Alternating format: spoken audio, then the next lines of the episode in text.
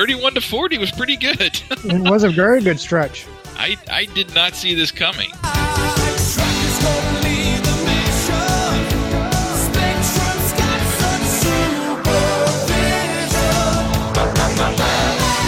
Just how they kept that high quality throughout this 10 episode stretch, and hopefully throughout the rest of the series, was really impressive.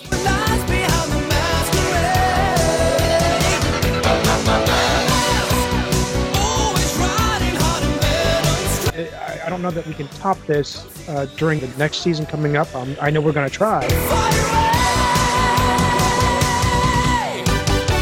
Mask cast. Computer, scan files. Select mask agents best suited for this mission.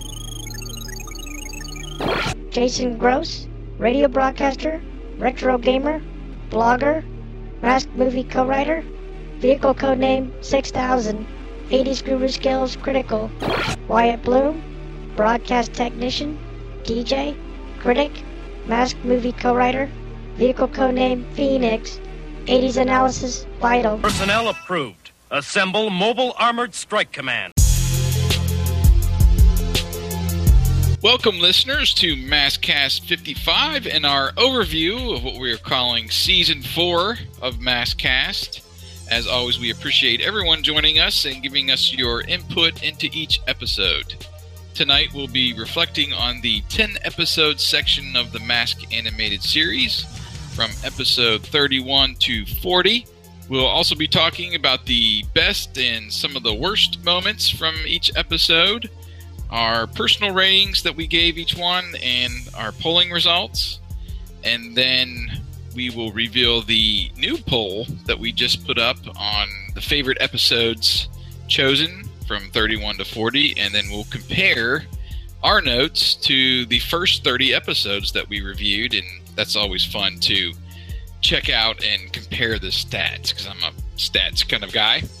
We'll also talk about the special episodes that we released over the course of this section, and then we will preview season five of Maskcast.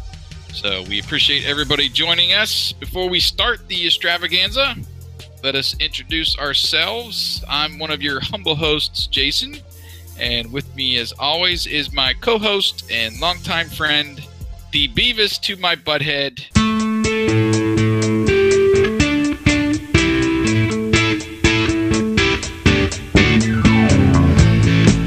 Wyatt, have you enjoyed a good crappuccino lately? Frappuccino, Frappuccino! I am Hoyo. I need TV for my bunghole. My bunghole will not wait. Oh my Or gosh. better yet, or uh, what was it? Uh, the movie. The movie I still remember. I had the sound wave. I, I, I took off the movie some years ago when it's the I think Butthead's real dad. Hey, you just want to see something really cool? Oh, oh, oh! See the big explosion on the campfire.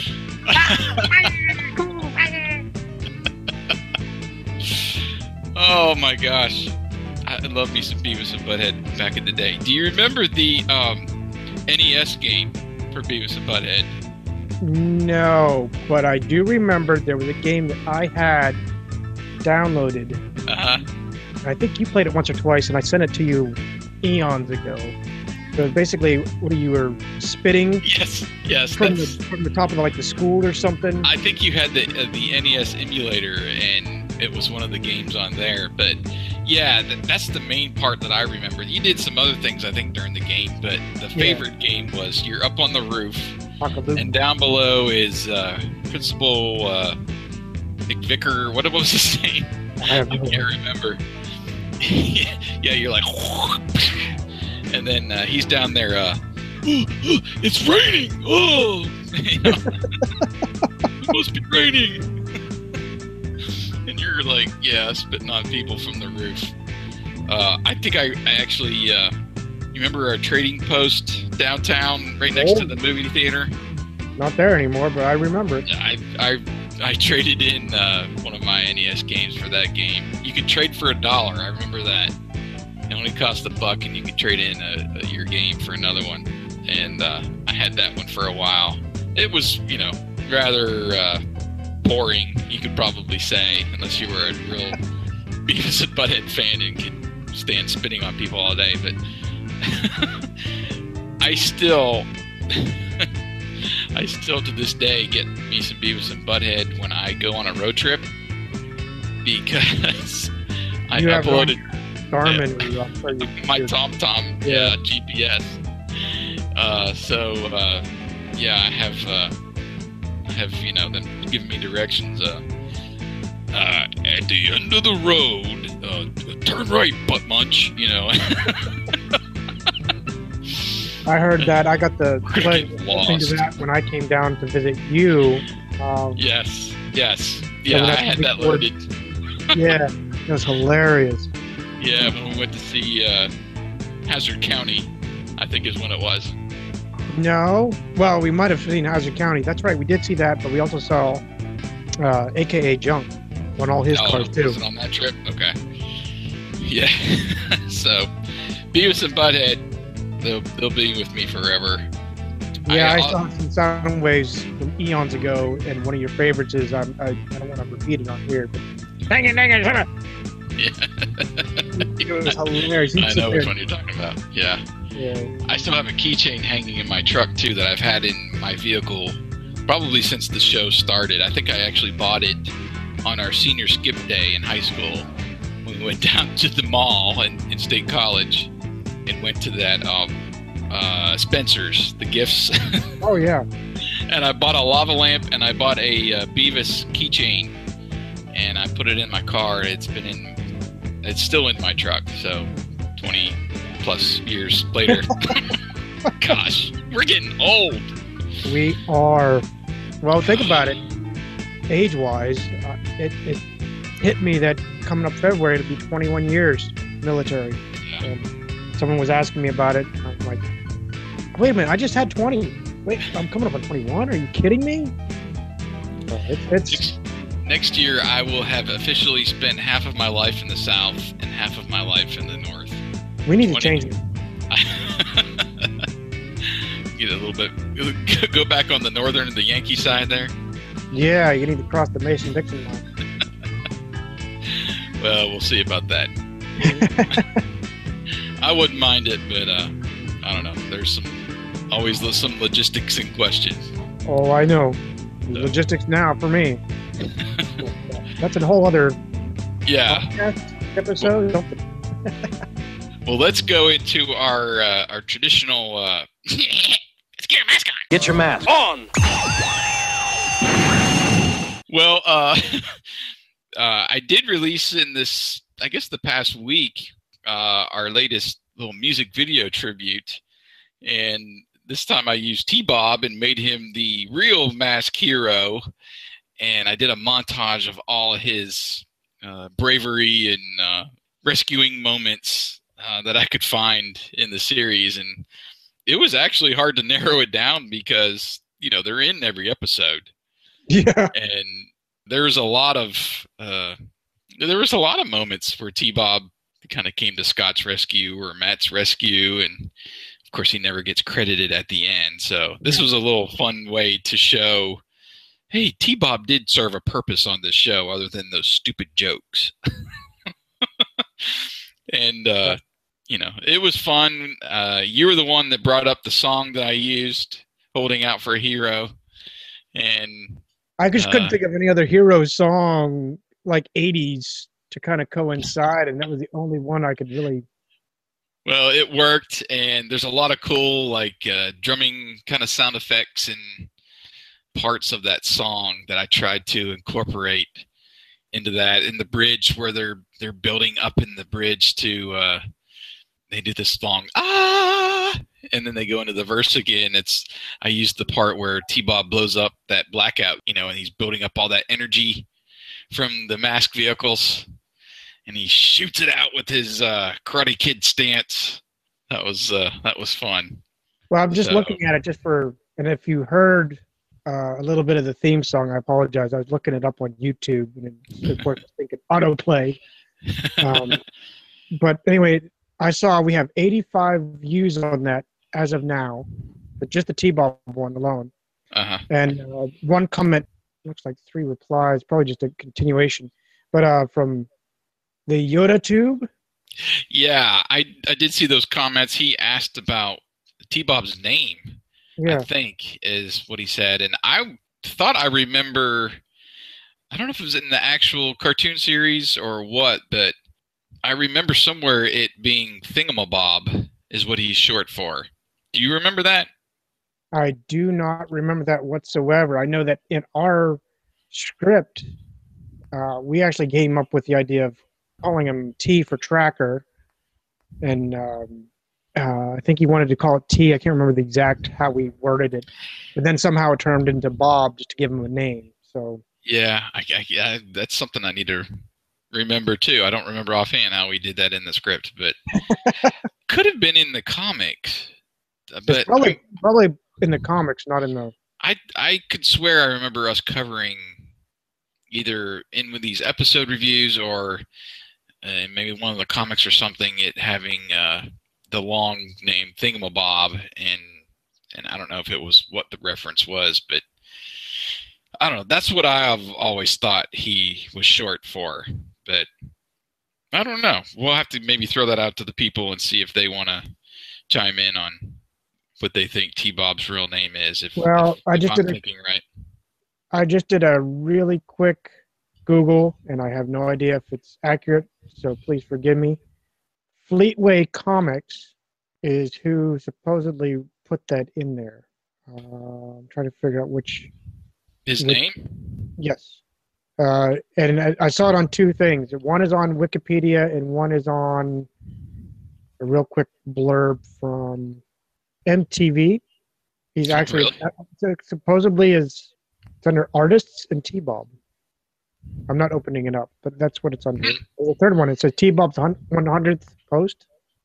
Uh, maybe it's somebody somebody nicknamed T Bob. Could be another T all, all three of them reference the Fleetway comics. So it's it- well, we'll have to get Eric. I think is probably the best one. Eric or maybe uh, Scott across the pond. They could Yeah. give us some insight on that. Yeah, I I I'm pretty sure that I read somewhere or been involved with something that said his his name was Thingamabob, shortened to T Bob. But uh, well, speaking of comics too, I wanted to mention. Uh, I think on our last show, and I forgot or I, I didn't put it in my notes that I put up there that Unit E comic book from Hasbro that was released. Uh, I think 2011 at New York Comic Con, and it had that reimagining of the Mask Team as this pseudo police force in this almost post-apocalyptic kind of world. And I I broke it down pretty good. I, I found a nice photo of the the page itself. It was like a I think it was a two-page spread, and the the photo of the team was mainly on one half, and then they had a few pieces of dialogue on the other half of the page. And I went ahead and quoted that whole, I don't know, it was maybe two paragraphs total of dialogue about the team, you know. And I went through and broke that down. It was an interesting thought uh, about Mask. I'm not sure I was totally on board with the way they were portraying them. It was almost well, they were in Detroit too, so it was a little I don't know, RoboCop. It was a little uh I don't know, it was a little bit like you remember the show Cops. I think we had talked about that on Maskcast before too. Yeah. Where it's that police force and they have like special weapons and stuff, but Abilities. Uh, right, and of course they're they're wearing masks, all of them. They're not. They didn't say anything about the abilities. It was more along the lines of like they found the secret to this advanced weaponry and blah blah blah. So the focus really wasn't on the masks themselves. It seemed like, but I don't know. It was an interesting concept. Go over to our blog there on agentsofmask.com and check that out and you can write in your own little comment about what you think uh, Hasbro was attempting to do there with that one comic book page in that one-off comic that was released a few years ago. Right. What about you? Do you got anything to add to uh, get your mask on? well, kind of a mask, kind of a, a probably a slight step away from getting our mask on is just uh, thank you to uh, our our interviewees that we've talked with lately, and that being the voice actors Sharon Noble, and Brendan McKane. They were very very gracious and and entertaining, and it was just a, a well, it was just a great time, great experience for us, and I'm sure the listeners as well. And also uh, during our season, as Jason calls it, being able to personally meet Doug Stone uh, and just how gracious he was in person. So I just wanted a, a final kind of shout out for the season.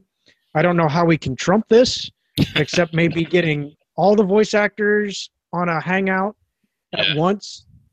Uh, until then, I, I don't know that we can top this uh, during the next season coming up. Um, I know we're going to try, Right. but uh, it was it was just an awesome, awesome experience. Again, I'm I'm very grateful and thankful for all three of you uh, uh, extending your open mask hand. I guess it's not the best way to put it. I don't know, but uh, basically just being um, open to having a discussion with us and the mask community uh, as a whole. You once again, and I'm sure Jason will echo the same yes. same gratitude. Yes, yes, it was a great time. Yeah, well, I don't think we'll ever be able to match the level of maskitude. Is that a word that we that we reached at uh, RetroCon, being with Doug on that 30th anniversary panel, of course with Bill Ferris too, and um, it, it was just uh, an unbelievable once in a lifetime experience. And of course, we hope it's not once in a lifetime that we get to talk with Doug, and maybe he'll come back again uh, to another show. But yeah, it was just one of those things. I had to be there. I had to figure out a way to get there, just to share in that, and uh, it was a really great time. And then yes, talking with Sharon and Brendan was uh, very cool. They were very gracious with their time. They answered all of our questions and gave us some great stories uh, about Oh yeah. Back then and even now their interaction with all the other actors and and everything. So that was it's been a really fun season. So Oh, yeah. it, it will be hard to top. We will like we've mentioned before try to get some more of the voice actors on to chat and we'll try to do our best to uh to keep that level of uh, fandom going as we go into the next couple seasons here before we get to uh, the goal, which was episode 100. I don't know. I, I've thought about it. You know, we are we're at episode we're at Maskcast 55 now, so we're kind of Right. over that hump of halfway, at least where I thought we would be. And we are a little past halfway with the episodes, uh, and I was factoring in some special episodes with the reviewing the toys and the comics and hopefully getting some interviews and such. So we're pretty much, I think we're pretty much on track. But Yeah. uh, I don't know. We'll see what happens when we get to 100. if it's going to be a, uh, you know, a thing where we take a break or do we do some chats? We keep try to keep it going a little bit. So we we'll see. But Yeah. We'll have to be Uh, working on that. yeah, it's let's let's keep it the task at hand. I don't like to go ahead that far because I've enjoyed I, I enjoy each episode review and I, I enjoy the way it's been lasting yeah. several years now. Yes. So uh, we'll we'll, uh, we'll uh, we'll reach that mountain, probably a snowy mountaintop when we come to it. Is it the same snowy mountaintop that we've been saying? Oh wait, that was a couple episodes ago. yeah, that, that's what I was hinting at. That's what I was hinting at. So, well, let's without further ado, let's go ahead and get going, and uh, we will uh, we'll go through each episode like we normally do, and we'll talk about some of the best and worst, our ratings, and and so forth, like I mentioned in the intro, and uh, it's going to be fun. So, uh, Let's start the Maskcast.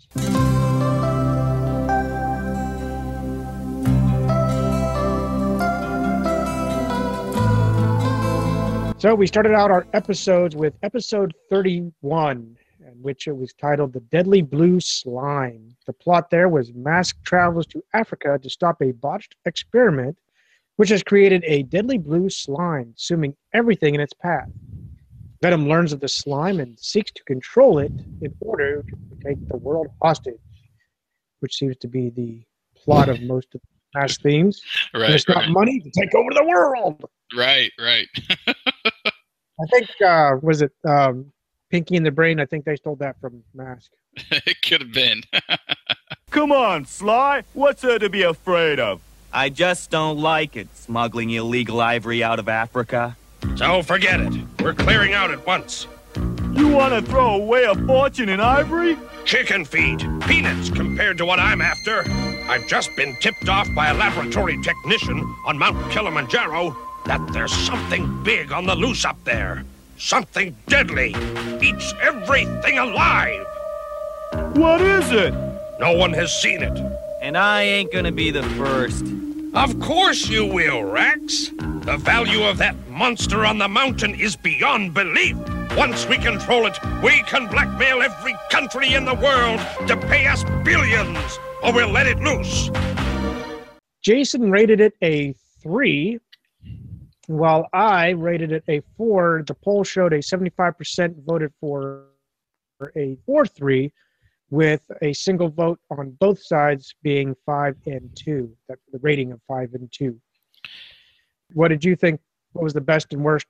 Or what do you recall of it? Well, I I remember thinking, uh, oh, here we go. If we're going to start off with this episode, uh, I, it was I I don't know. It just didn't sit well too well with me. It was an okay episode. The good parts were mainly the animation. They had a couple of fun shots. The one looking through the ceiling fan, if you will remember that. Yep. And then uh, I don't know. There's some things that just didn't sit well with me. Thunderhawk had some like helicopter like movements Yeah. where it's always been more of a jet. And we did, going back to Panda Power, uh, one of the reasons why I rated that so low was that almost uh, Harrier like takeoff with that crate that I had under there. Yes. And it wasn't really a, a traditional jet. And in this episode, I remember, I think Mayhem was shooting at Thunderhawk and Switchblade, and it just moved kind of back and forth out of the way, you know. Yeah. And it didn't, uh, I don't know, just didn't sit well with me. And then I didn't like that Switchblade was able to uh, take off and flee the scene, so to speak, after Night Stalker actually shot it down and crashed it. Right. Um, so we're thinking it's stuck and Mayhem's going to have to hitch a ride, and here he is. Resurrecting himself. Right, right, and taking back off again. So, you know, like I said, there was some good, there was some bad in there. So I kind of landed in the middle. Uh, what do you remember from the episode? I remember thinking it was a plausible type of episode, not quite possible, but you know, plausible for the mask world at hand. Uh-huh. Um, you identified most of my notes. I, th- I swear. Um, the good overhead shots, like you said, looking through the ceiling fan. There were some good battles, uh, not great, but good, good uh, back and forth. One of the things I do remember that I liked, and I'm I'm a guy that likes to know the how-to of shows. So watching Miles push two buttons on his console, one transforming into jet mode, and then the other one putting the mask down, the Viper mask down. That I I, do remember that. liked seeing. My hang up, you already identified the the so-called resurrection of Switchblade and the hovering of Thunderhawk. The other one that kind of got to me was that it was like the the next episode and experimenting with all the sound effects. Uh, there was a new PC Yeah. sound. There was the new watch sounds. Alex, time to call in the team. Satellite link. Matt Trakker calling Mask Computer. Select best agents to combat deadly new life form in East Africa. Alex sector pre-selected. Recommended personnel Hondo MacLean, expert on African geography and weapons expert. Vehicle code name Night Stalker. Selection complete.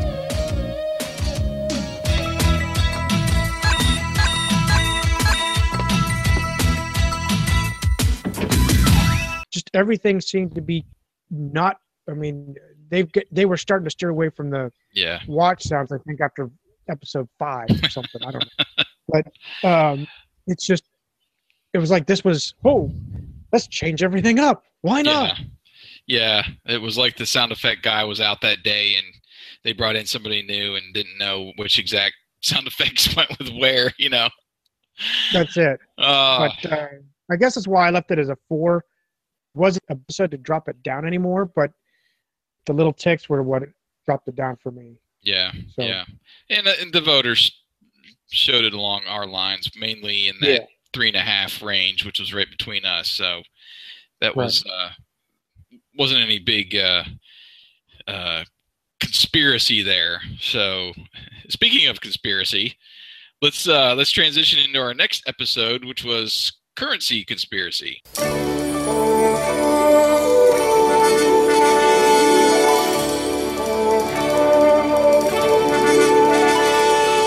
Mask takes a frigid trip to Switzerland to stop Venom and a Baron seeking revenge. The evil team's weapon is a virus which causes ink to disappear from the money. You rated this a three. Uh, I rated it a four. I guess I'm the, the ever optimist here. Uh, and then uh, the poll showed 60% voted for a four, with two votes on both sides for five and three. Yeah, me being Um, the three on that one. So I was yeah, the low man on the total three. poll. Yeah. So what made you uh, knock it down like you do? I remember being very up and very down on this episode, so I think that's why I kind of landed in the middle. And this is going to be a recurring theme for all these. I mean, there was I've enjoyed the animation throughout this stretch of the series. Uh, there was some really cool shots. Again, that long sweeping shot inside Rhino, going from Bruce over to Matt. Matt says something, and then we are taken right outside and there's some really great conversion shots of Rhino and Night Stalker from the side, and I really enjoyed those. Also, the, this was the shot at the end of the episode where you're looking through the fireplace Mm-hmm. at the team. So, like I said, this is this is you're going to see this throughout in my notes that they were always coming up with some creative ways to do animation and also some creative angles uh, looking at the team. This one I do remember though. There's being some kind of bad drawings of uh, Boulder Hill mainly, and I can't remember if it was the garage area or something. It just didn't look normal the way Right. it was drawn. And then there was kind of some cheesy sound effects in this one where when the money disappears, it's like this soap opera sound effect that they use. uh, I'll call it, and uh, and then I don't know. We kind of went back and forth on this one, which was the uh, Bruce's Batman trick, where he's in Rhino, he lassos the landing skid of Switchblade, and then Mhm. climbs up. Uh, it was kind of good for like shock effect to me because I was like, "What in the world is he doing?" You know, Bruce didn't know you could do this, and he, he gets up there, and then I was like, "Okay, so what's he supposed to do now?" Nothing like a sitting duck! No, you idiot! Not at me! At them!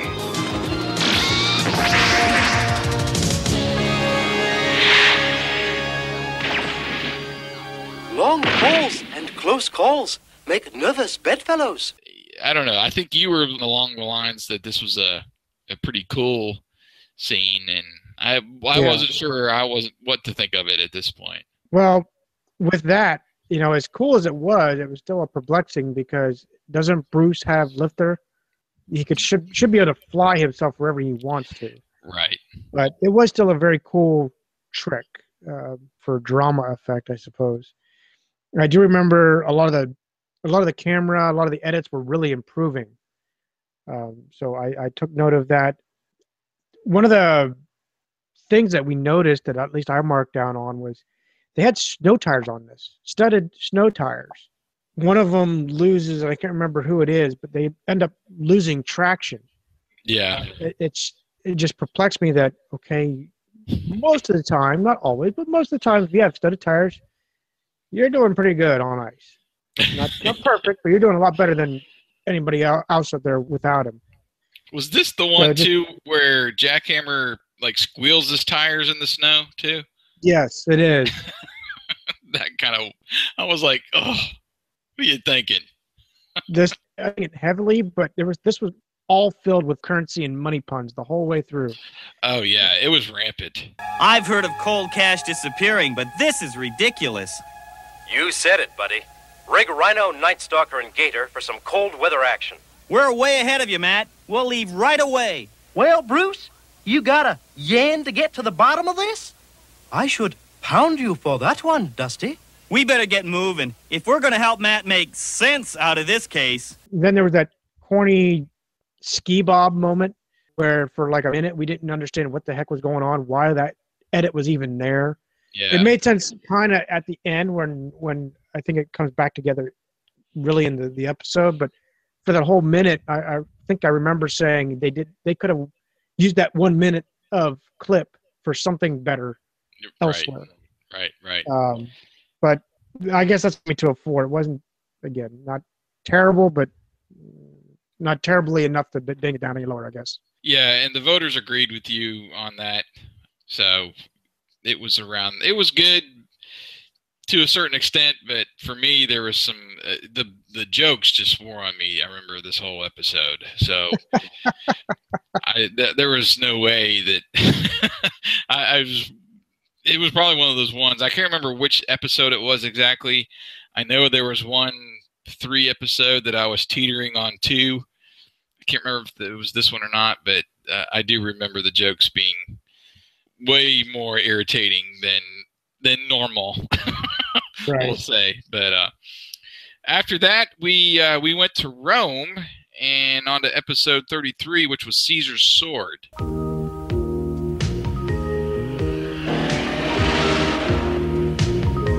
And in this episode, the plot is that Sly Rax poses as Julius Caesar's ghost, and I think you actually added a little soundbite in there from Al Bundy for me. yes.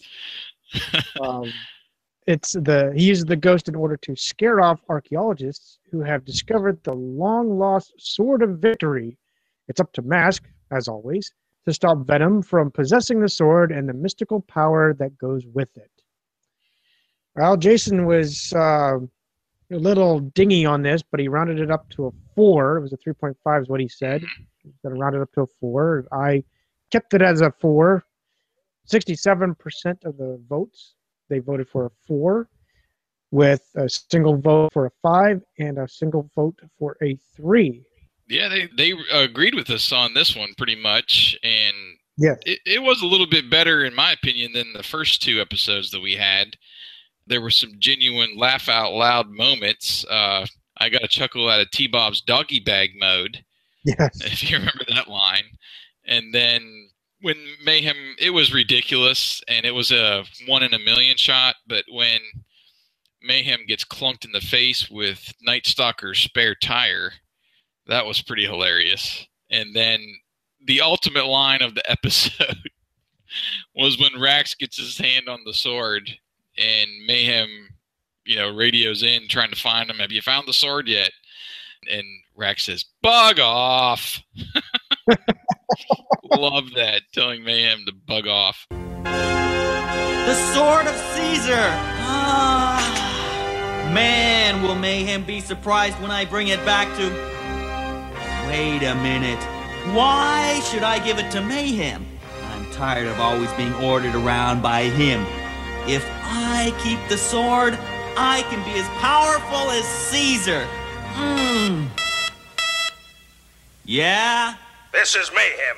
Report your progress. Bug off!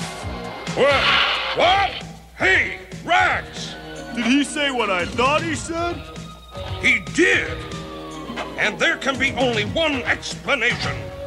Quick, find Rax. It, it had the potential to be great, uh, but I was kind of let down towards the end with the final battle, and Venom was kind of pinned in there at the Coliseum. And there, you know, I, I, I thought they could have ended that a little bit better, but obviously Venom needs an escape route to keep the show going. And then Right. um, there was a couple other um, logistical things that took me out of the episode, like when Bruce, I remember, used Lifter to open up the road. Uh, and then at the same time, also, I think he lifted a vehicle out of, like, they were down below in this tunnel or something. And I was like, well, how does Lifter do that? You know, it's usually you focus in on one item, you lift it up, and you move it somewhere else, you know, and then he has to go to the next. Like when they were, I can't remember which episode it was, but they're on the this bridge had collapsed. He uses Lifter to take, I think it's Rhino and uh, yeah, that was one of the earlier. Firecracker. Yeah, it was in the first ten. You know, so he, he had to take them individually over this bridge that had just been blown up. And this episode, he was able to, while lifting one object, also lift another thing and do it at the Mhm. same time. So I don't know. That was that was probably more of a tick for me on that episode. That's why I still voted it for a four. But there's always those little things that, of course, my adult brain is going to think of, and not my little kid brain when I first watched it, you know, 30 years ago. Right. But uh, what are some other things that you remember about Caesar's sword? Well, this one I actually remember this being kind of like a mix between the Stooges in it. Kind of earlier on, before the commercial break, there was a scene where Dagger gets spooked by this howling cat. Yes. episode of the Stooges, I think it's called Dizzy Detectives, where Curly is sitting on that rocking chair, smoking a like a two-inch cigar, and uh, he's rocking it, rocking it, and all of a sudden there's that cat tail that finally gets caught on the rocking chair, and he's and he has that big, huge gulp, and that's exactly what Dagger does. Is this big old gulp, and and you see the animation of his fear. So I was laughing like crazy because I, I saw the pseudo stooge curly moment, Uh-huh. and then not too much further from that, one of them I'm trying to think. I think it's Rax that says, um, "All right, you numbskull," and that again, that's another stooge line Yeah. for me.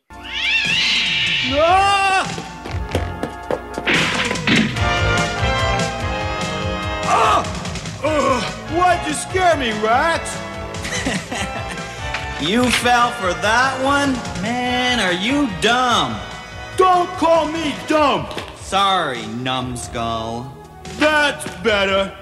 I remember uh, uh, one of the ticks was that T-Bob was drawn a little differently, like a, like an eggshell or just an oddball type of uh, drawing. The other one that didn't make sense was earlier on we see the there's construction workers on the site when Rax, aka Julius Caesar, there's four construction workers when we see two in the view, and I I remember thinking, okay, I can see a third because one had to be operating the crane. But where did the number four come into play? Yeah. That was where the like the minor ticks. The rest of it was I like there was a good transformation of Thunderhawk, and I think I noted that uh, throughout a lot of episodes. But um, Yeah, I think for the most part, again, the voters agreed with us. You know, two thirds of them voting what we voted at four. So, I, again, I think we've been spot on with our reviews as far as what everybody else is uh, rating the episodes. And um, unfortunately, with the with the current events, we we we have to talk about Peril in Paris, which, of course, our thoughts and prayers go out to the the people in Paris. Uh, and it's not just Paris. There's a there was a lot more attacks elsewhere. so Very true. Um, of course, the majority of the the deaths were in Paris, but yeah, we just want to we'll just take a moment and say our our thoughts and prayers are with them as we are going through this uh, review.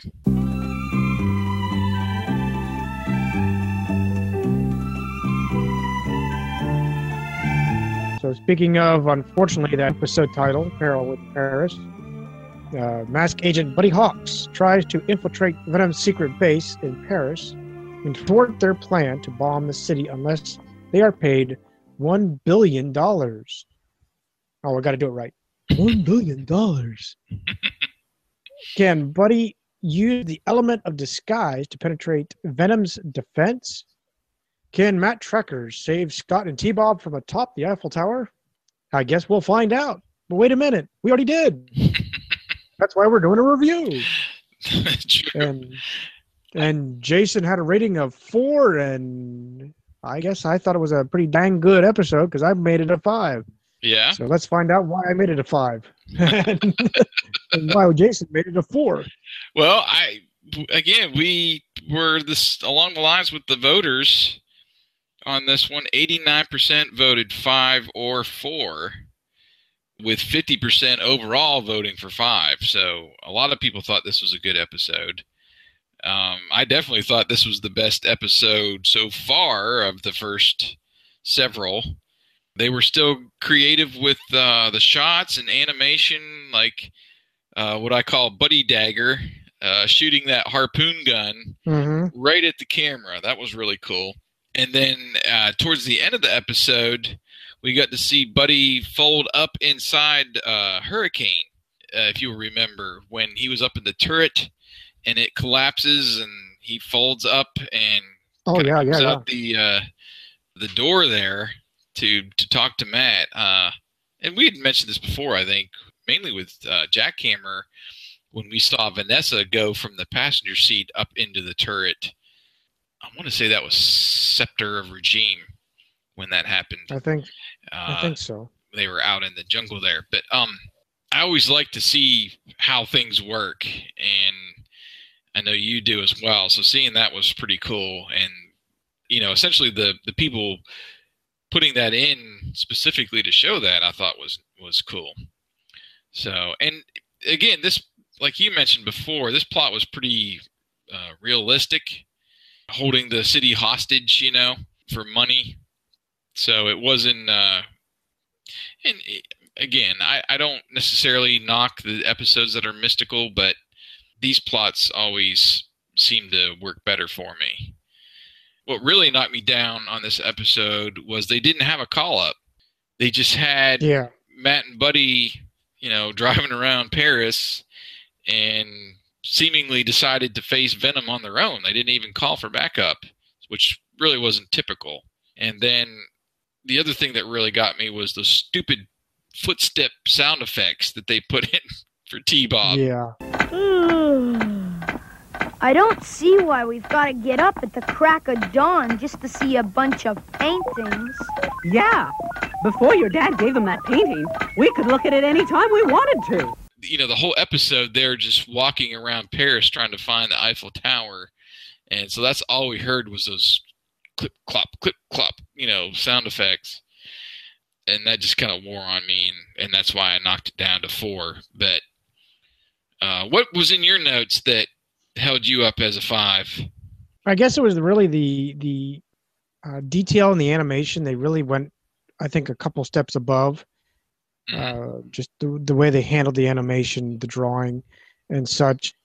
Uh, there, I know there was a lot better drama going on, even with the the clever uh, disguise that Buddy was doing. Uh, I think there was even a comment, and I don't know, I don't know the exact, but it was like, "Did you see me walk through here?" I think that's what Dagger was actually saying. Hey, are you still here? And make it snappy this time.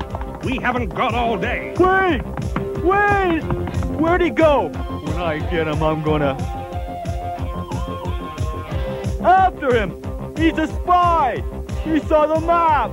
Get him! and I started actually referring to him for for just for my own sanity. I would say legit dagger and fake dagger or something to that effect. But um, oh, this is also the episode where we, we get the name change for the for Hurricane. Right. It was Night Stalker originally, and now it's Hurricane. And uh, oh yeah, Matt in uh, in Thunderhawk pulls this. I call it the the uh, Men in Black move.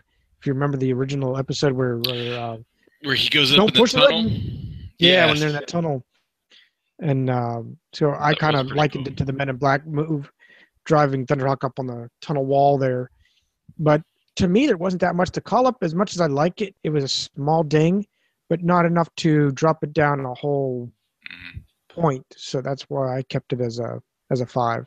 Well, I in I think the voters were pretty much on your side with that. It didn't, didn't bother them as much as probably it did me, but it still wasn't enough to you know, drop it down any more than the solid four that I voted it. So it was definitely one of the better episodes of this group.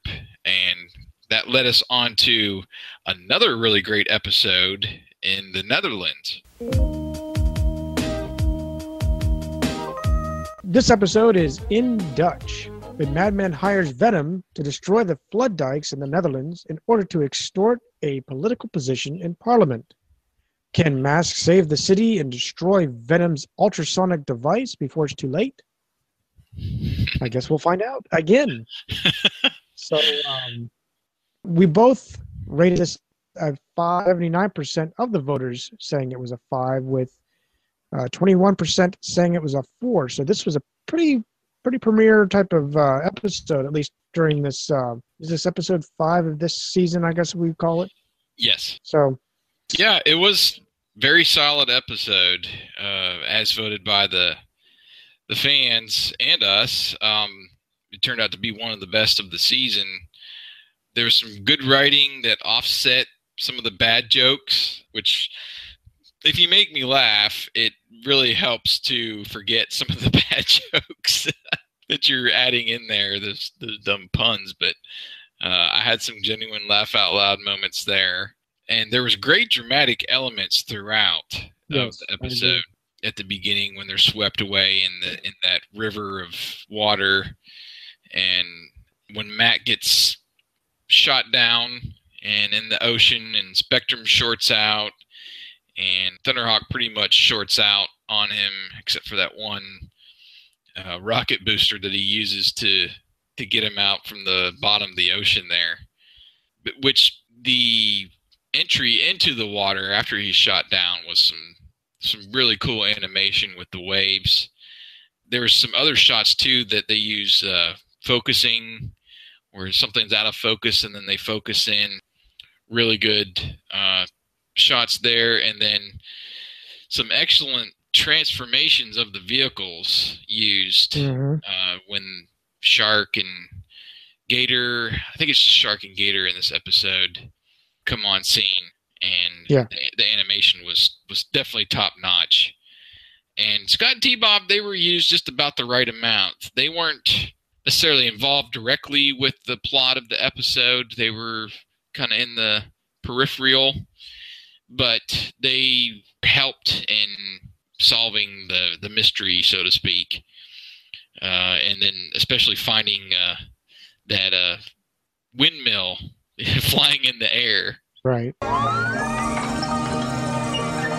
Look out! It's falling over!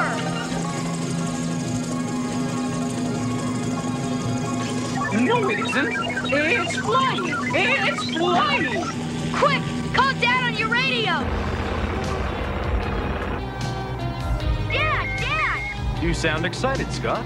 We found a windmill that really does fly. It's headed northwest from Amsterdam. Roger. I'm off to play Don Quixote. Flying windmill. Hmm. That's even stranger than a flying car. What did you pull out of this episode, and what what kept it top notch for you? Well, I was going to say 4.5, but rounded up. Oh, you were okay. Yeah, my notes say um, this, the big tick I guess I had was when Miles uh, is standing up in his landing skid or skidless when he lost the one landing skid, Uh-huh. and uh, he's waving, but you know, there's no scream or or anything like that. There's there should have been additional something there, like you would typically ugh or I'll get your mask or something. There was just nothing. and so I did ding it, even though I don't I don't know if it was intentionally left blank, but I, I still did ding it. I was disappointed that Gator wasn't used until the end when he picks up uh, Alec and his cat. Yeah, yeah, I do remember that. It's being Um, being late in the episode. What was he doing out there? Water donuts? I don't know what he's doing. But I, I- like you mentioned, I, I enjoyed the back and forth between the drama and the and the action and so forth. There seemed to be a lot more of a battle, uh, which was actually good to see. Yes. Um, you mentioned it. Uh, perhaps you just discussed it while I was reading my notes here, where we wished we could have seen uh, the oil rig turned into a toy. Yeah. would have been kind of cool. Yeah, that was a an excellent part of the episode. Watching that thing go from Tip over. the yeah yeah that whole platform, yeah. sequence that was really good, and uh, even showing that compartment where the piranha sub shoots out of Mhm. the side Mhm. of it uh, when Rax comes on scene. That was really good. Right. But uh, that's my two cents in the episode. So it was it was a good one. It was a good one, Yeah. and then we we transitioned into another good one, the Lipizzaner mystery, which uh, had us in Vienna, Austria.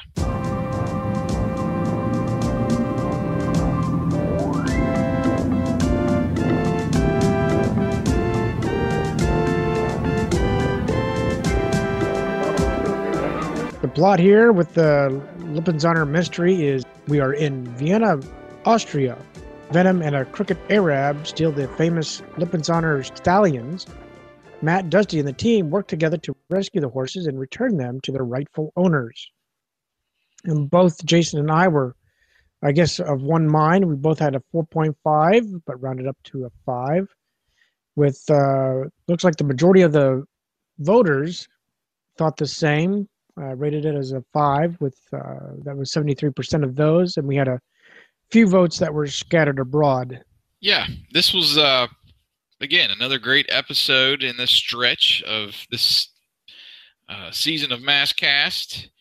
Uh, only a couple drawbacks, mainly for me, was the logistics of the other agents showing up so soon, being halfway across the world in America, and it seemed like they were there in like 30 minutes. And it- we had talked about this before about well, how fast is the mass transport plane? You know, to haul all those vehicles, you would think it wouldn't be terribly fast, but it was never explained. So that always bugged me in, in some of these episodes when they seem to show up almost instantaneously when they need them. So that would kind of knock me down a little bit on this one. And then the convenience of the vehicles and and the agents getting to the vehicles in the final battle there. It was a it was a great uh, battle. There was a, a lot of mask use at the end. Torch firing fireballs at Buddy up in the rafters. that was actually cool Right. And then I think this is also the episode where Vanessa uses whip to uh, strangle Buddy mm-hmm. and he has to use the penetrator mask to get out of that stranglehold from Whip, which is pretty creative. Now these treasures are all mine. Not all yours, Your Highness. It's Mask. Too bad, Venom. Whip on. Penetrator on. It seemed like the agents got to their vehicles too quickly and they just happened to be in the right spot at the right time, like when Shark showed up there at the end to uh I think she either I think she corralled uh Piranha actually in a net or or maybe it was Mayhem Mayhem. where he where he landed in the water Yeah. after Matt shoots him down out of the air. right So just those logistical issues was what kind of knocked it down. They were, you know, like I said, very creative with the mask battle. And I like that they referenced T Bob and Scott referenced other episodes at the beginning of this one, which was very cool. And Matt even hinted that there were more Venom agents right with uh, the four regulars being on scene uh, at the end of the episode. I think when they were wanting to go pursue Venom. So uh, there were some interesting little tidbits like that in, in this one that made it a, a great episode. yeah and it was a great episode. I, I really enjoyed it. Uh, you pretty much covered everything i was going to talk about. Um, the the only real hangups that i had really were i guess it was just that like you said it was just too quick too too fast on the scene uh, and to jump from the us we have no idea where boulder hill really sits uh, or at least even in an in an imaginative type of mindset to me boulder hill sits kind of in a desert area so i'm thinking in my mind it has to be in the uh, the mid to part of the western front. I'm thinking Arizona, New Mexico, maybe part of Texas, and northward that arena. But still, I mean, unless this thing has you know the turbo button from Airwolf, uh, I, I just can't see it getting there that fast. However, we've learned that it actually has a hover mode, like a freaking Harrier. So Yes, that was actually knows? in this stretch. yeah, so um, Yeah, and there was some funny humor in this one as well Mhm. that offset the usual puns. So I think that's why I kept it pretty high and only had one half point off for the uh, Right. For the episode. Uh, and then we kind of, well, at least for me, went downhill a little bit with the next episode in Australia.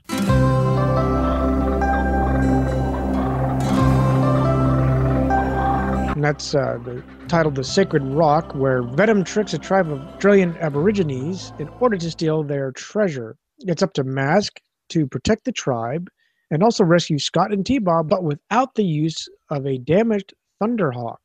Jason rated this as a three, where I rated it as a four. 75% voted a four or three. Uh, we had a vote for a five and then a vote for a one, which was pretty. I think we even commented that that was pretty remarkable that it was Yeah. that far down on the on the Yeah. list. I wasn't that uh that harsh on this episode though. It seemed to be more in the middle of the pack as the voters noted there.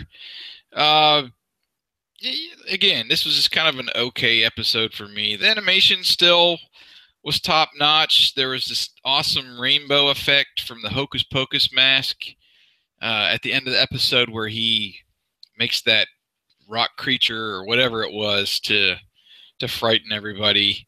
But I remember being pretty bored with it in the first half. There's just too much of Scott and T Bob uh, involved, I think, in this episode, and the action wasn't there. I mean, the big dramatic point at the halfway was Scott and T Bob skidding down the side of this mountain that they weren't supposed to climb in the first place. So I'm like, well, you morons, you shouldn't have you know been up there. You wouldn't have fell back. Listen to T Bob. You know, Yeah, really. He was trying to keep him on the ground, but Scott and his uh, meddling self uh, had to get a better look, which I was even wondering how he was supposed to get a better look. Anyway, That's it! I absolutely refuse to go 12 steps farther! But T-Bob! I've made up my mind! I'm going down!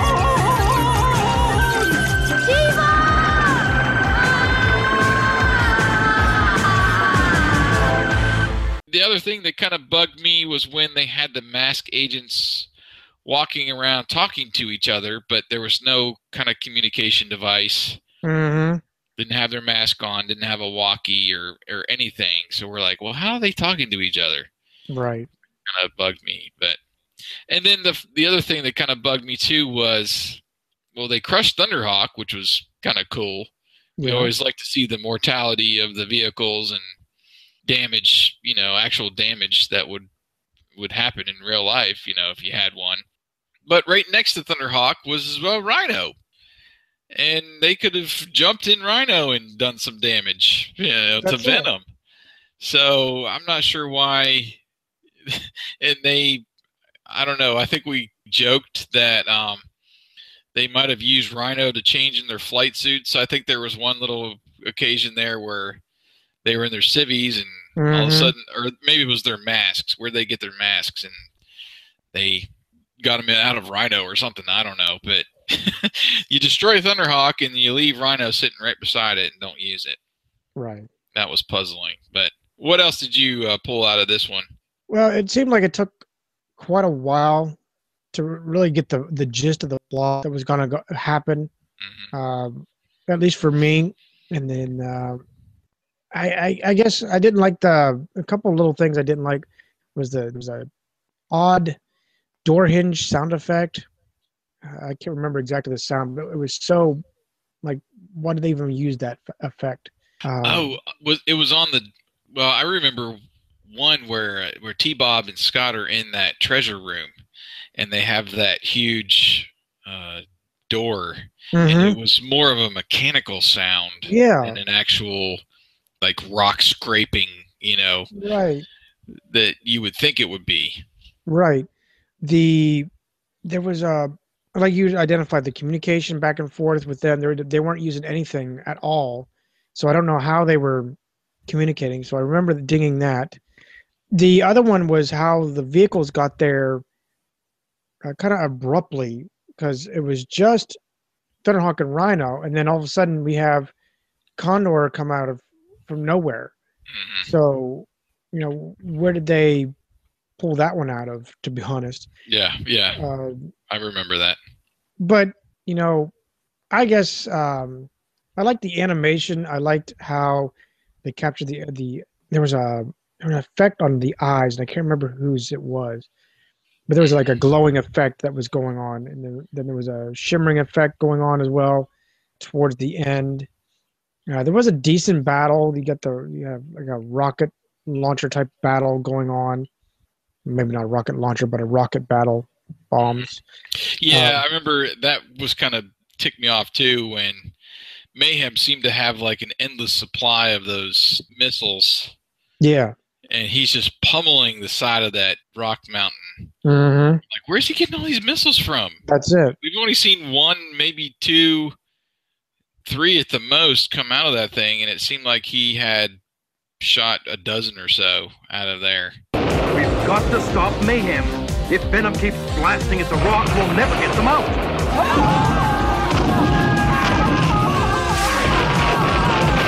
A few more blasts and the treasure will be mine. Yeah, and that's that's really the the highlights of what from that episode for me. I it was uh, I guess not worthy enough to drop it down to a three, but probably it was probably a weak four. Well, uh, again, speaking of weak, um, at least in my eyes, was uh, the next episode, Curse of Solomon's Gorge, where we went to Africa.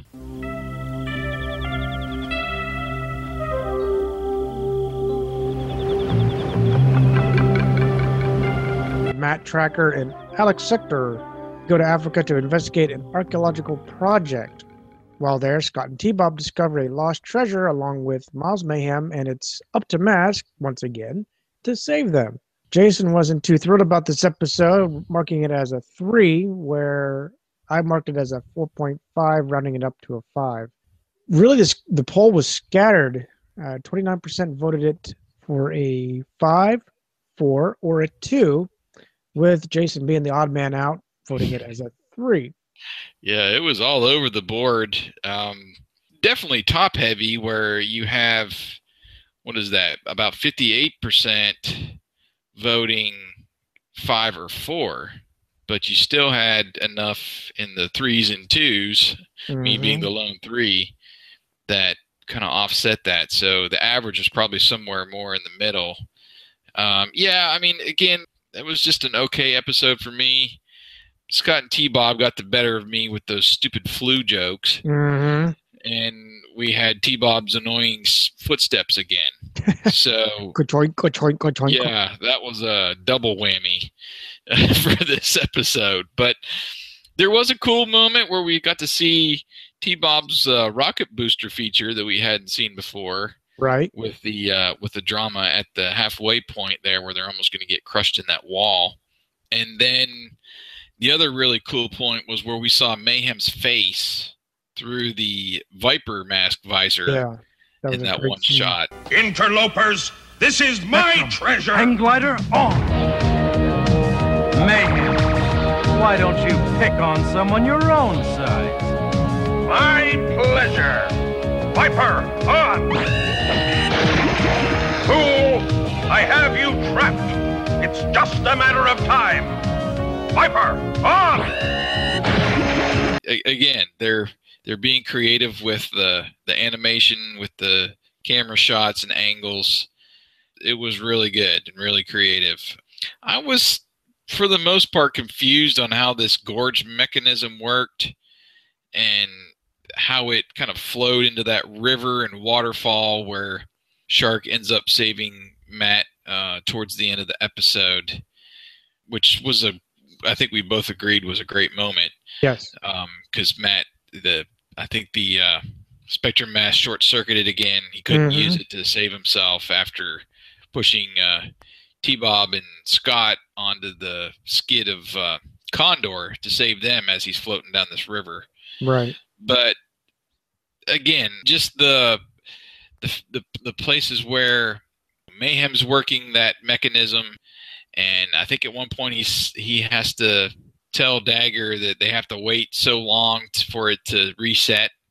But they seem to be using it really quick there at the end again, and I'm like, I don't know, it just wasn't consistent with how it you know worked.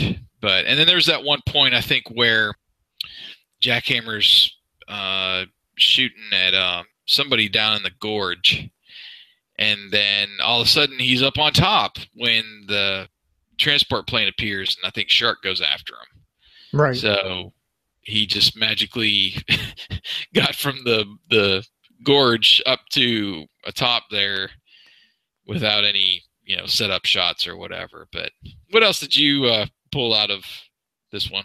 Well, I- I was disappointed uh, that they didn't use Gloria uh, until like towards the end of the whole episode. It was like just like that other episode where Gator didn't do anything and um, until the last moment. Uh, what happened? The other one was where there was a fight between with Vanessa and she kind of vanished uh, as Yeah. well. So that that kind of marked it down a little bit for me the comical part was where Rax is kind of relegated to just working a switch because he's not keeping up with his Miles's plans. I Oh, guess. yeah, and, and Miles even tells him at one point, I think, I've got a special job for you or something. Right. You know, he's up there just pushing the button. I guess you want me to help collect the treasure. Forget it. I'm doing it alone. What do you mean? You couldn't have done this operation without me. I'm the one who risked my life blasting the water passage clear so that this thing works right. I have something you'll like even better. Yeah, what's that? It's complicated work, but I think you can handle it. You stay here and push the lever when I tell you to. I remember what I liked about it. You already highlighted uh, really that kept the I guess the points for me higher was how we the creativity that was behind the artist who we saw we saw Miles's face behind the the visor of yeah. Of his mask. Even though we don't know the true workings of how that gorge functioned, it was obviously done with some kind of water pressure. So I like Right. the even though it was very vague for us, it was ingenious in in the way to to make the whole cliffs and such move. Um, I guess I, I, the other tick you already identified is you know T Bob sneezing and having the flu and always coming up with if you would have taken me in for my checkup, I wouldn't have this. FLU. Yeah. Faulty linkage unit. Can't believe I remember that. Um, oh, the other one was that was kind of comical was where there's a there's a burp. I think is maybe it's from Bruce, as Matt calls in the troops, and yet no one, uh, that yet we we don't get the like the the round table call up. Oh, that's what it was. Yeah. Yeah, it's not a burp. I'm He thinking was- of it's a blurp. That's what I wrote. he, Um, was at, he was at Boulder Hill uh, at the controls, but yeah, that was but the it. Computer didn't used. do anything. The computer didn't do the call up. It's like he's uh, operator. Oh, we're gonna t- connect you to the line. Right.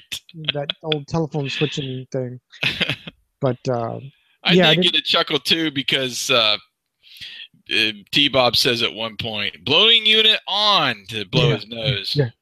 that was hilarious. Uh, I laughed though. Yeah. But yeah, I mean, I, I was more in the middle on this episode, and you, I guess, kind of overlooked or uh, didn't see it as I did, and saw some of the higher points for what Right. they were. But uh, we ended pretty well, I think, on this season with these last two episodes, beginning with the Green Nightmare.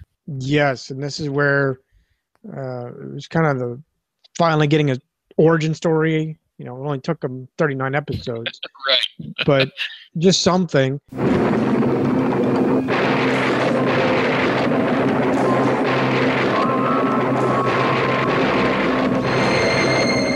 Venom sabotages Matt Trakker's private jet among the jungles of New Guinea to steal a valuable crystal. The rest of the masked team must work together to help defeat Venom and a tribe of natives to rescue his stranded Matt, Scott, and T-Bob.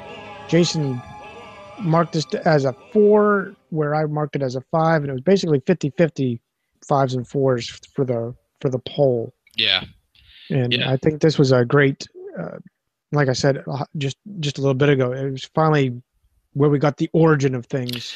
Yeah, yeah, yeah. We finally got to hear a little bit of backstory of how Mask came about and their technology using this crystal to uh, essentially power up the masks, from what uh, Alex said at the beginning, and then uh, the whole story of.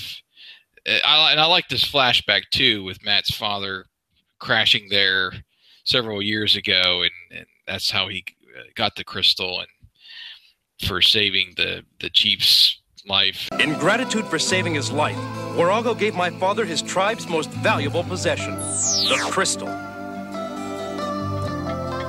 Why'd he do that? Because Warago trusted my father to use it to benefit mankind. I promised Warago to return the crystal one day, after I learned the secret of its power. There was pretty good drama too, like throughout this episode. Mm-hmm. Uh, at the break, where Matt's plane is essentially pushed over the cliff with the crocodile, you know, T Bob saving the day there Right. for them. Even running through the jungle from Venom and the uh, natives there was good drama. And, and at the end there, where Matt and Scott and T Bob are all tied up at those stakes after they're, I guess, captured Right. we also got the this is where we got the details on the transport plane and its engines can move up and down to essentially like a harrier Right. and can hover that was a nice little detail that we got and uh i don't know t-bob's rampant jokes and i was a little bit confused with that there was a good set of natives and there's a bad set of Mhm. natives that really didn't come together towards the end I guess is what kept me from rating this a notch higher to a five where you were. But Right. overall, I thought it was well written, and of course, the animation was great. Um, what did you pull out of Green Nightmare? Same. Uh, I to me the action was really really great. Uh, I was, you know, in a in a good suspense throughout the whole episode. Like you, it, it seems to be um, segmented episodes where they got to add some more human traits to T Bob. I think we saw it in the last season where it'd be like two or three episodes of something, and then we finally it would fizzle out, and then another. And it's I think we're on that two or three uh, round again where now he's being tickled by a Yeah, stinging, stinging bug. But I liked it, and in a way I liked it because you'd see the bug come out, the artist would have to have enough sense to make it twitch its antennae or something, and then crawl back in. Yeah, It wasn't just you know a dot, and then it goes back and it disappears. So Yeah. I, I guess in that way I liked. Uh, I don't remember marking it either way, but I do remember it kind of sticking out. They're getting away! After them! We did it, T-Bob! Oh,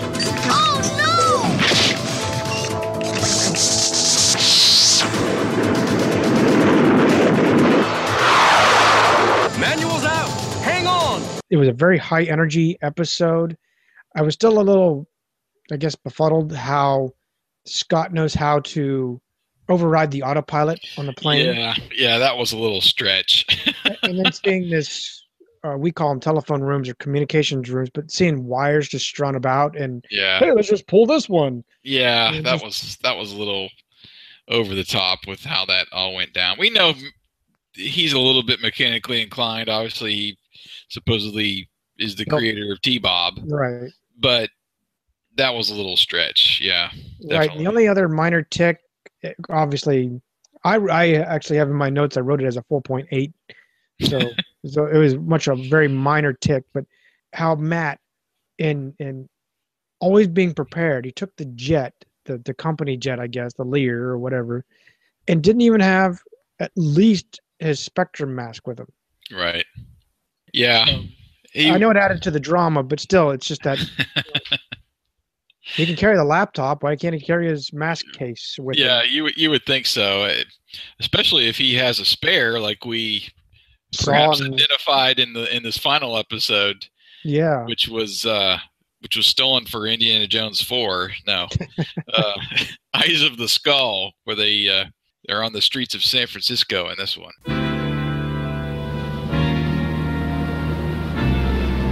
Venom's leader, Miles Mayhem, uses an, an ancient crystal skull with an X ray vision capability to see through Matt Trakker's mask. Discovering his true identity on the streets of San Francisco, Mayhem then kidnaps Matt's son, Scott Trakker.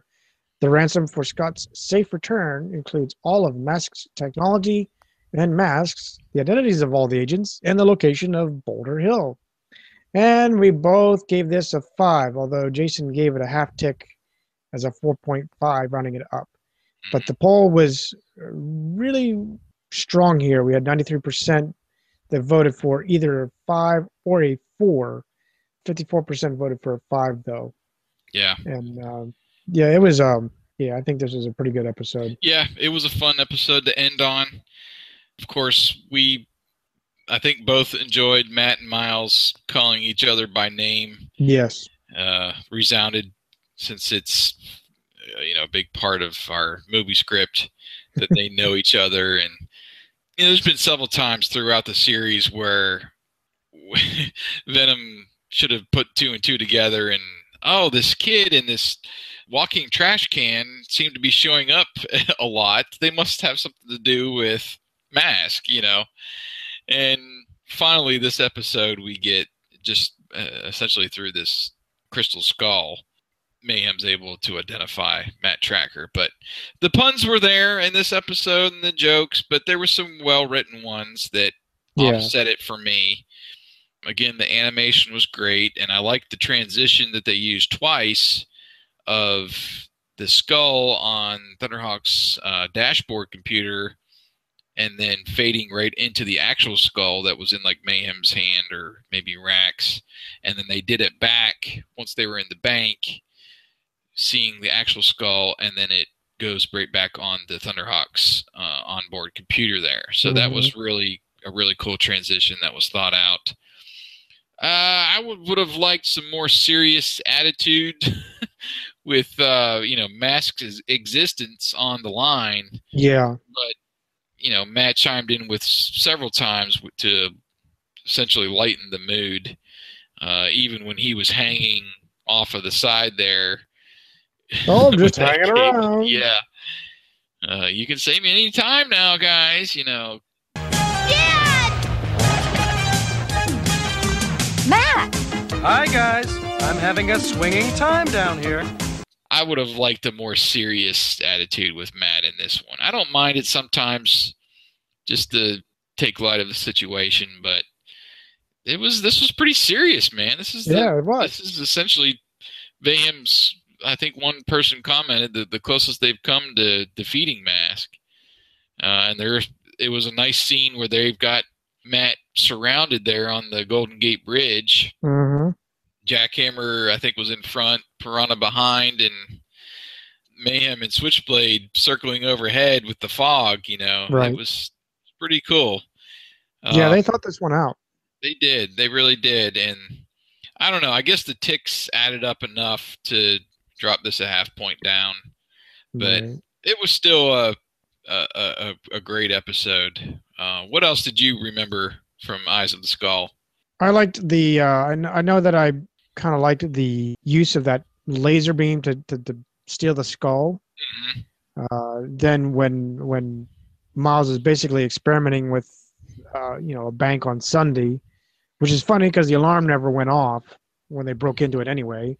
Uh, and I remember giving it a tick. You know, how do they estimate that it's when when he's using it? Oh, it's about the range of about 15 feet and then he's figured out the, the keypad which buttons to push for the combination i know that was a kind of a tick for me but the other little minor tick uh, I, I probably should have marked it down more now that i'm looking it over but how t-bob in his in his uh, rescue mode i'll call it going after Scott, he crashes into that fire hydrant, and his water is spewing out Yeah. through him, and it doesn't short circuit him whatsoever. Look out, T-Bob! It's a laser gun! Whoa! Yeah! T-Bob! Now that's what I call being washed up. Everything's gone down the drain! that all aside, it was a great episode. They did it right. They had a very, for me, the suspense was there just the entire time. The animation was was great. Still not a lot of mask use, and I, I remember that we highlighted this. I think all, all the way throughout this this season, so to speak. But um, yeah, I guess overall it was just a awesome, great episode. Like you said uh, just a little bit ago on the previous uh, review, is where we noticed that we kind of think that there's spare masks Yeah. because I I, saw Yeah, you- Matt- you Matt thought I didn't theirs with them, Right. and there still is Lifter and Spectrum as Dusty. I'm sorry, yeah, Dusty is packing him away. So Yeah. But uh well, let's uh I guess transition since we've given our two cents through uh you know, on our recollection of uh each one. I'm going to refresh the the online poll here and uh, as customary, I created a poll with uh, all 10 episodes and asked everybody to essentially vote for their favorites. You could have voted for one or two or as many as you wanted and uh, we had a total of 31 votes. The one that got the most was Eyes of the Skull, number 40, had uh, 29%. And then right after that was Green Nightmare at 16 and second place. And then right behind that was In Dutch. And then we had, which was uh, 13%. 10% of the people voted for Currency Conspiracy, Lipizzaner Mystery, and The Curse of Solomon's Gorge, with uh, just a couple votes for Sacred Rock and Peril in Paris, and Deadly Blue Slime and Caesar's Sword didn't get any votes. wow, So I guess for the most part, those were along our lines. We didn't have any comments, but uh, I did break out down here essentially some more statistics, which I always like to go through. The best episode for each of us. I had a one solid five this season. It was in Dutch, and at least according to my notes, Wyatt, you had three that were a solid five. Peril in Paris, Green Nightmare, and Eyes of the Skull. And then our combined best, I was thinking uh, in Dutch you had a solid five, but you said you had 4.5 and rounded up. The combined best ones would would be Eyes of the Skull and in Dutch. I think mainly those two that one of us had a solid five and one of us had a uh, 4.5 Mhm. to give it a total of nine and a half points there between us. The worst for each of us, there's actually several that tied for the three range. And We didn't. This was the first season we didn't have a two, which uh, which was surprising actually because I, like I said, I remember thinking a couple could have gotten down in that range, but for one reason or another, there was enough to offset and put me more in the middle. Uh, the combined worst one that we had was uh, Deadly Blue Slime, Currency Conspiracy. Those ones were at a total of seven, so one of us would have voted four, one of us would have voted three and then there was a couple like Caesar's Sword and Curse of Solomon's Gorge that were 7.5, where one of us gave it a half point in there in between. But overall, when you're comparing these to the other seasons of Maskcast, the, the 10 episode stretches, uh, we rated this section pretty much the highest.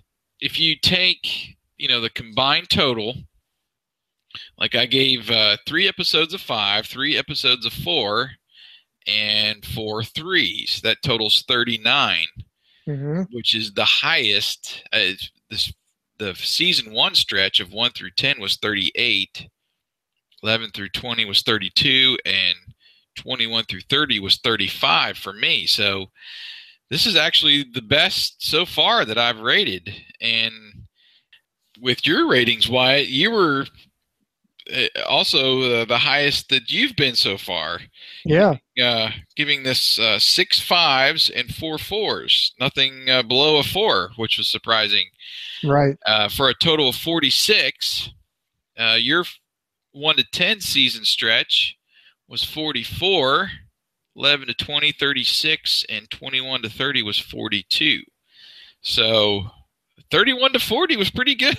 it was a very good stretch. I I did not see this coming, and I guess maybe because it did have some peaks and valleys.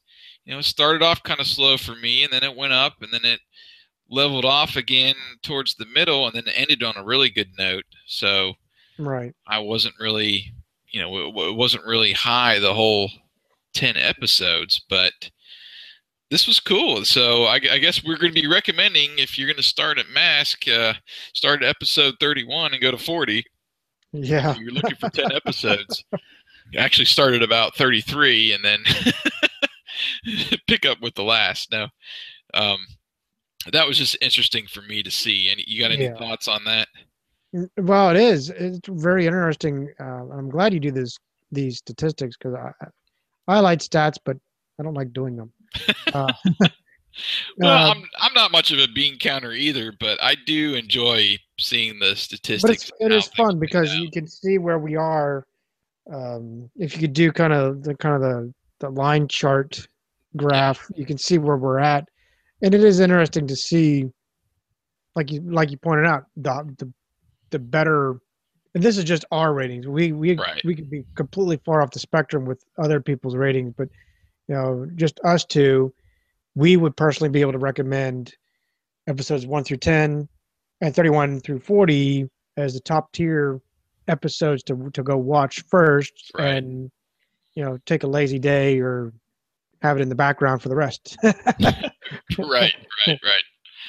So yeah, that was that was real interesting to see. And then uh, as kind of a final note to wrap up the review, we always pick one moment that is our favorite of there. And I wrote down several. I in as I'm going through these episodes, I did you know leave a spot in there for our least favorite moments, but I didn't end up writing anything in there. Uh, I was focused so much on some of the great shots and uh, the animation and such. Um, I actually put down one, two, three, four, five, seven uh, instances in these ten episodes that really stood out. How many did you have, or how did you do your your? Did you have some least favorites?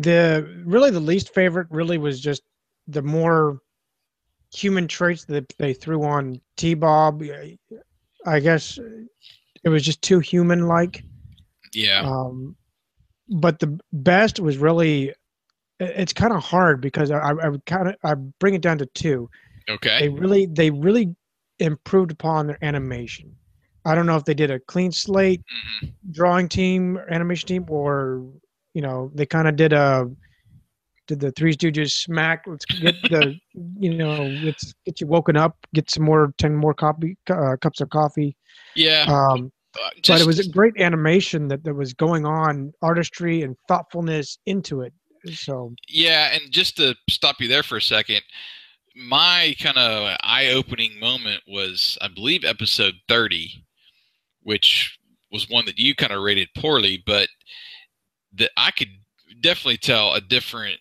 uh, either animation team or a step up in Mhm. the quality of the animation with episode 30 which had me really excited to get into this 10 episode stretch and to see how that they kept that high quality and uh, and overall and just how they kept that high quality throughout this 10 episode stretch and hopefully throughout the rest of the series was really impressive right and and I did really like that. But was there any other specific moments that stood out to you besides just kind of the overall quality?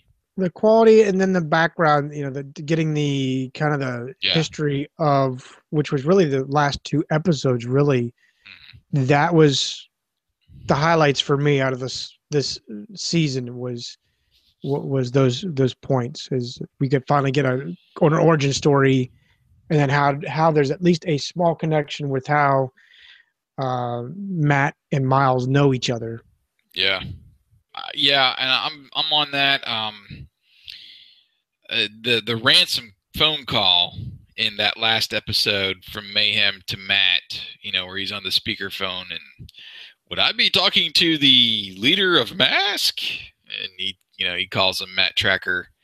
That was a great moment. yeah Um, the other ones that I wrote down was that awesome sweeping shot and conversion of Rhino and Night Stalker, aka Mhm. Hurricane, in Currency Conspiracy, and of course Bruce's uh, Batman trick, also in that episode. I thought were were cool moments. The dagger showdown, I'll call it, in Peril in Paris, where you got Buddy dressed up as Dagger, and they have that confrontation Yeah, in uh, Venom's hideout there. I thought that was a real cool moment. We identified that shot of mayhem through the Viper mask in in the Curse of Solomon's Gorge. That was really cool.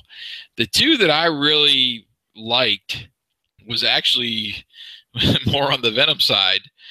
That Switchblade's conversion from the windmill to you know shredding that outer shell and becoming Right. Switchblade, I thought was a real awesome animation sequence. Mm-hmm. Just from the beginning, when it's on the ground and it speeds up and takes off, and you're wondering what in the world. and then as soon as those wings pop out from the sides, you're like, oh, it's Switchblade right and you know the the rotors come down and that huge blast from the engines and it just shreds that skin. I think some of it actually flies back and hits Thunderhawk, right? I think so yeah Blinds him for a while and that's how he kind of loses him in the episode.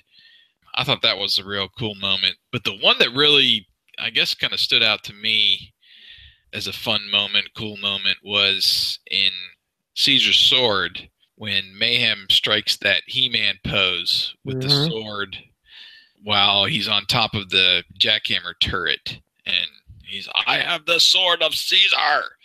What are you gonna do, suckers? You know. it was uh it was kind of it was a cool moment too because up to that point, you know, the the penny hadn't dropped, quote unquote, where you know the sword was just a sword and they at that point we didn't know if it had some powers or something and if mask was gonna be able to uh, fight against him or, or what's going on uh, and then you know they do that whole smoke trick with uh, thunderhawk disappearing and those smoke bombs to make it look like it was magical. And mayhem's confused when he sees him again. He's like i destroyed you. What's you know how did that happen? But i don't know. Right. that that moment just kind of resounded with me and that pose that he takes with that sword i thought was really a really fun moment. So well that is uh that will do it for the overall you know review of our season four we did want to mention like wyatt said in the beginning of course our interview with uh, Brendan McKane sharon noble. That was really fun. Uh, we had some other special podcasts that we did we essentially had the beginning of Maskcast chat right. in this uh, season. And it was something we really hadn't planned. If you you know looked at our original plan that we did at the end of last year it was to review episodes 31 to 50 and we were supposed to be up to 50 at this point but we did uh, several chats uh, i want to say about seven or eight total. Some of them were just getting in the hangout with bill or eric or sometimes both and you know Right. talking about the rumors that were going around. Uh, you came up with the one about the vehicle dashboards which was really fun and i know you put a lot of time into pulling those screenshots it was fun though I loved it yeah, yeah, that was a really fun chat. And then uh, I think right after that is the one that I came up with about the split second series and all that um, theories and origins on how that could have came about. Right. And then, uh, of course, RetroCon. We had a fun uh, chat, kind of a tailgate show Mm-hmm. after we uh, we visited and, and had that uh, experience with Doug Stone. And then, of course, Mask Day. We had uh, Bill on the line, and we got to uh, to chat a little bit about that and just talk about whatever uh, Right. that day. Had some good interaction with the fans that were that came on with us to the hangout.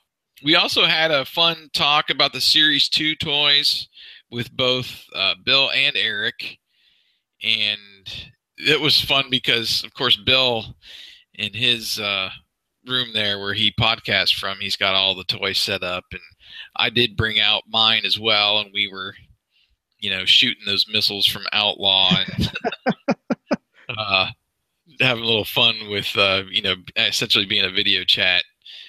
Uh, right. So if, that you, was. if you go back to the uh, Masks Day chat, uh um, that's what Bill did for a good majority of the, the show. Is he was just walking basically through the whole. Um, I'll call it Mask Museum that he has. Yeah, I did go back and listen to that while I was uh, trying to get to a point where I could get online with you guys, and uh, that was neat for him to do. And then this was the debut Maskcast 43, which was Deadly Blue Slime episode 31, was the first time we changed over to the Get Your Mask On segment. So I had to throw that in there that uh, we changed that over and, and started doing that, and I put together that little sound effect that we do that I forgot to uh, to put in. Uh, I think last episode when I was producing, but um, Mhm.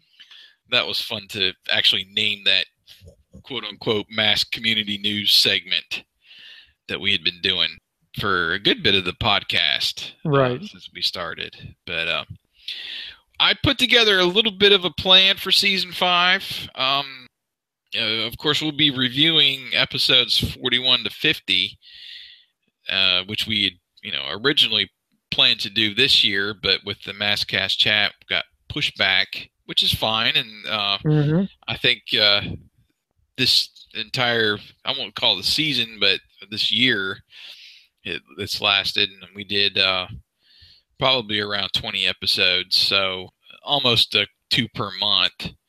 Was still on track for what we had originally planned to do for 2015. Actually, we've done 18 so far.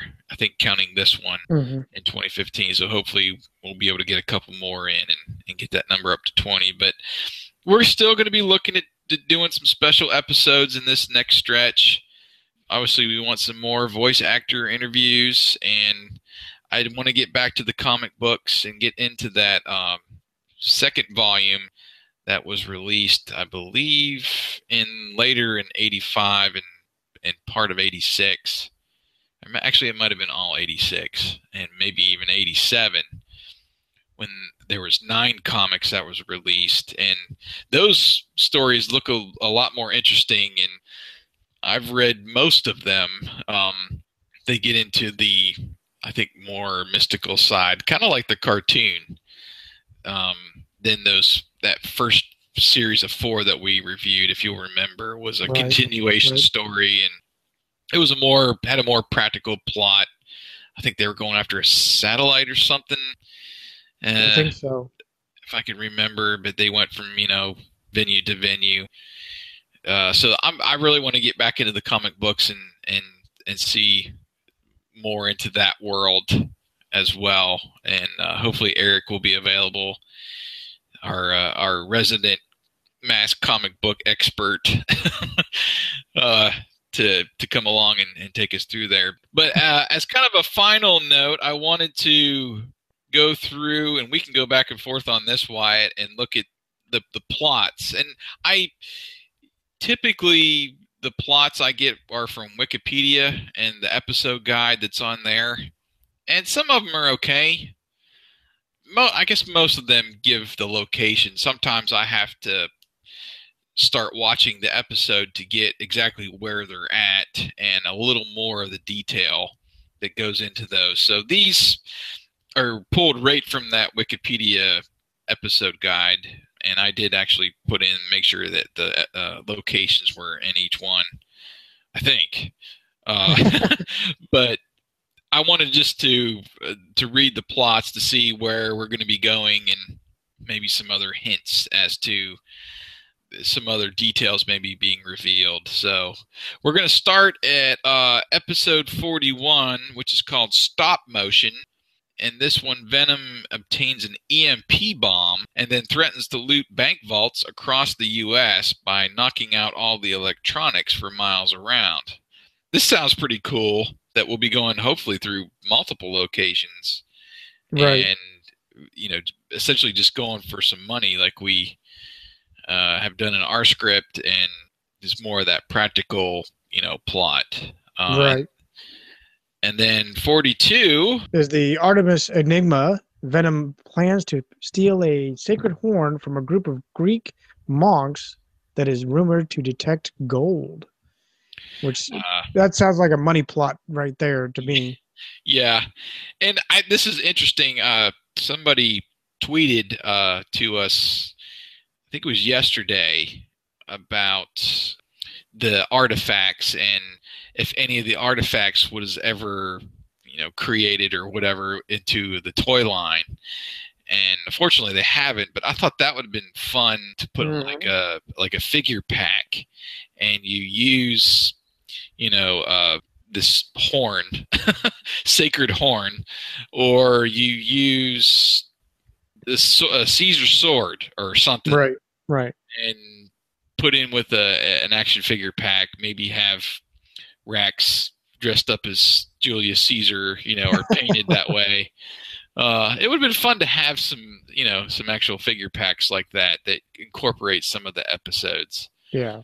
Um, and someday I, I tweeted back. I said someday I'm going to put together like a top ten list of of all the mystical items that they go after throughout the series. It's got to be like half of the episodes. Oh, I'm sure. So it might be a top 20 list. uh, anyway, on to episode 43 The Chinese Scorpion. Venom agent Bruno Shepard disguises Stinger as a giant iron scorpion and kidnaps an archaeologist who knows the location of buried treasure inside the Great Wall of China. So we definitely know we're getting a new agent here And a new uh, vehicle. and a new vehicle. Uh huh. But they're still going after treasure. Right. Gotta love it. Yep. And uh, episode 44 gives us the riddle of the Raven Master. Venom agent Vanessa Warfield uses trained ravens to steal London's crown jewels. As a diversion, Sly Rax plants a bomb in Big Ben. Scott and T-Bob meet the Ravens, not the Baltimore Ravens, of the Tower of London. So That this could be- sounds- yeah, this, this looked more like a ransom. I mean, they're going after jewelry, but it looks more like a ransom type of setup. I don't really have. I have no clue. So Yeah.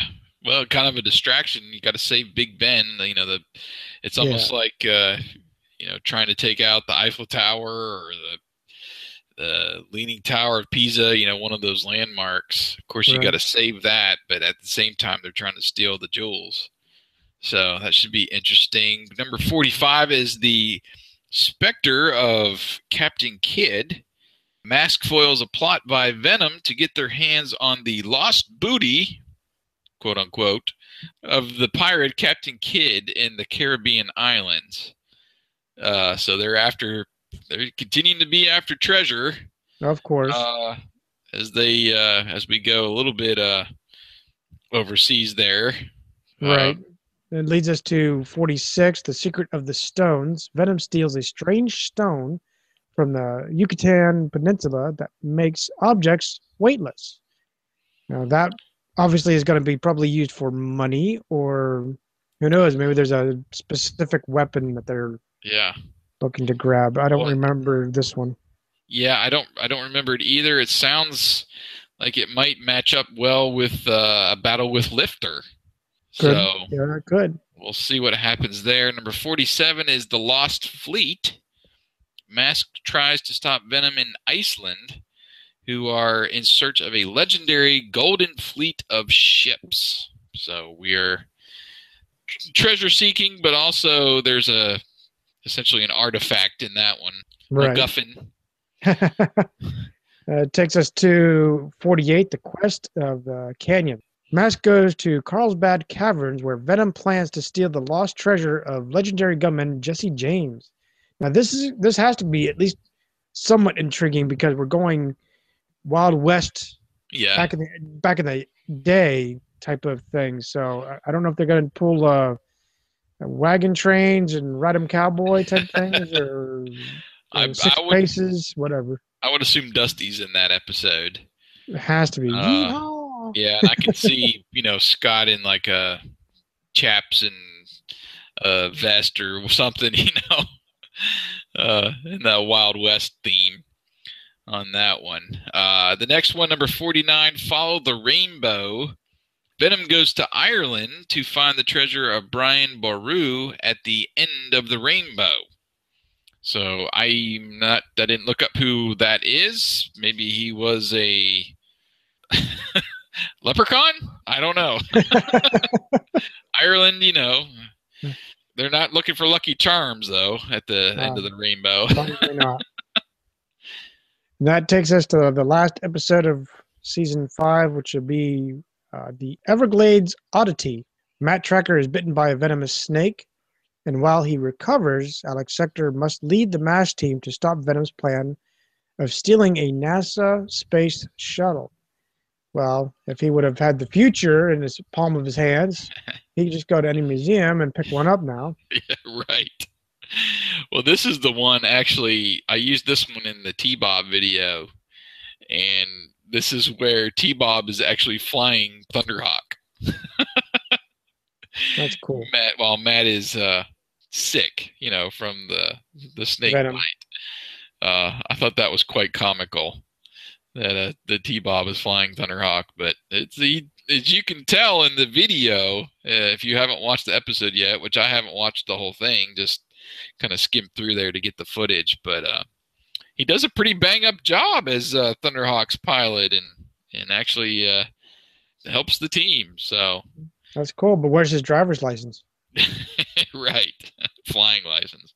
uh, I don't think he has enough hours in the air there to uh, Probably to not. do that permanently. But I did not check too much into some of the other agents. I'm about 95% sure we get Julio Lopez at some point on the mask team that flies uh, Firefly. I think we do. If I And, um, remember when I was doing the dash thing, I saw Bruno. I think I saw Julio. I think I saw one more. One more. So I think there might Yeah. be a third. There is, uh, I know for a fact. Nash. Oh, uh, okay. I'm not. I'm not 100 percent sure. I do know that I think it's the Captain Kidd episode that uh, Floyd Malloy is Maybe uh, it's Floyd I'm thinking of. in that one with uh, the vampire motorcycle. I'm about 99% certain that he's in that one because I remember when I uh, pulled the uh, footage together for Vanessa's Whippet video, um, he was in that one. And I remember she was moving around some of the treasure or something with the whip mask. But um, yeah, so this is going to be exciting. Oh yeah. Finally, going to get to see some more agents, which we've been dying to see since uh, you know since we well I, essentially we only got one new vehicle, haven't got a new agent, but we've been hinting all this time and through some of the other episodes, and we're finally going to get some more people joining both teams. So should be really fun, and I am looking forward to it, partner. So am I, and uh, this has been a great, uh, although probably a little lengthy, but it's been a great uh, episode review. Uh, we apologize for the technical difficulties that we've had throughout tonight. Um, not our fault. I think it was Google had a hiccup or something. I don't know. Yeah. Or uh, maybe someone won the lottery twice or something. I don't know. Jammed up all the servers. Well, if But, if, uh, if my producing skills is up to par, then if you're listening to the podcast version of this, maybe it's not so bad, at least in the second No. half. But But uh, but yeah, it's been a great ride, great season, great year. Uh, we still have uh, probably two more at least episodes under our belt before the the close of the year. But uh, yeah, it's been fun, and uh, I guess we'll sign it out from here. Say thank you again for listening and watching. Uh, we do ask that you keep coming back, keep putting your comments, keep putting your votes in for the episodes. This is this is really fun. We enjoyed talking with our our fellow agents and fellow uh, nostalgists. Unfortunately, that's what we are now. but um, Yeah, I, I would say too, if you do listen to the podcast, if you're in iTunes or Stitcher, just give us a quick rating. It, it helps us pass the word along with the podcast and be, make it a little bit more visible. So just jump over there. If you just give us a quick star rating, if, if that's all you want to do, if you feel led to put a comment in there and tell us how great we are, or tell us that we can do better. I don't care. Just uh, if you'll do that for us, we would really appreciate it, and and help us growing the show. Right. And I think that does it. So, on behalf of Jason, I'm Wyatt. Thank you for joining us on Maskcast.